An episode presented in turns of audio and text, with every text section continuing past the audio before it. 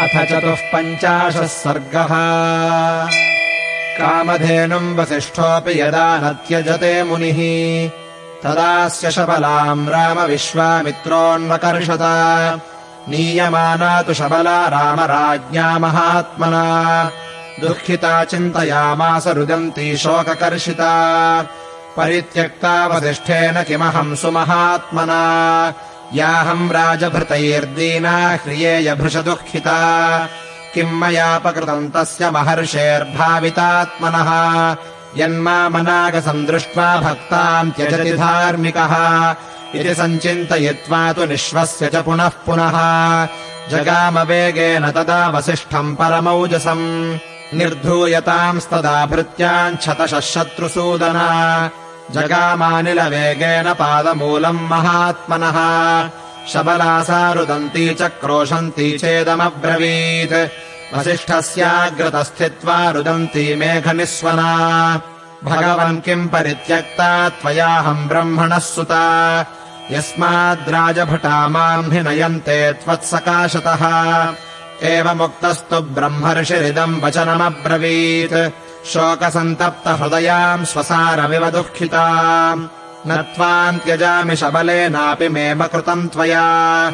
एष त्वाम् नयते राजा बलान्मत्तो महाबलः। महितुल्यम् बलम् मह्यम् राजा त्वद्य विशेषतः बली राजा क्षत्रियश्च पृथिव्याः पतिरेव च। इयमक्षौहिणी पूर्णा गजवाजिरथाकुला हस्तिध्वजसमाकीर्णा तेनासौ बलवत्तरः। एवमुक्ता वसिष्ठेन प्रत्युवाच विनीतवत्। वचनम् वचनज्ञासा ब्रह्मर्षिमतुलप्रभम्। न बलम् क्षत्रियस्याहुर्ब्राह्मणा बलवत्तराः। ब्रह्मन् ब्रह्म बलम् दिव्यम् क्षात्राच्च बलवत्तरम्। अप्रमेयम् बलम् तुभ्यम् न त्वया बलवत्तरः विश्वामित्रो महावीर्यस्तेजस्तव दुरासदम्। नियुङ्क्ष्व माम् महातेजस्तम् ब्रह्मबलसम्भृता तस्य दर्पम् बलम् यत्नम् नाशयामि दुरात्मनः। इत्युक्तस्तु तया रामवसिष्ठस्तु महायशाः। सृजस्वेति तदोवाच बलम् परबलार्दनम्। तस्य तद्वचनम् श्रुत्वा सुरभिः सा सृजत्तदा तस्याहुम्भारवोत्सृष्टाः पल्लवाः शतशो नृप। नाशयन्ति बलम् सर्वम् विश्वामित्रस्य पश्यतः। स राजा परमक्रुद्धः क्रोधविस्फारिते क्षणः। पल्लवान्नाशयामास शस्त्रैरुच्चावचैरपि।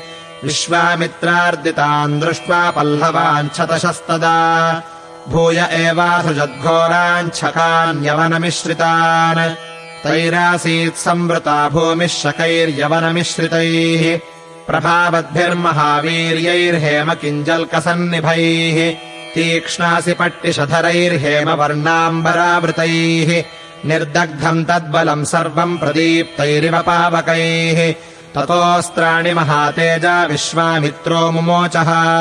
तैस्ते यवनकाम्बोजा बर्बराश्चाकुलीकृताः इत्यार्षे श्रीमद् रामायणे वाल्मीकीये आदिकाव्ये बालकाण्डे चतुः पञ्चाशः सर्गः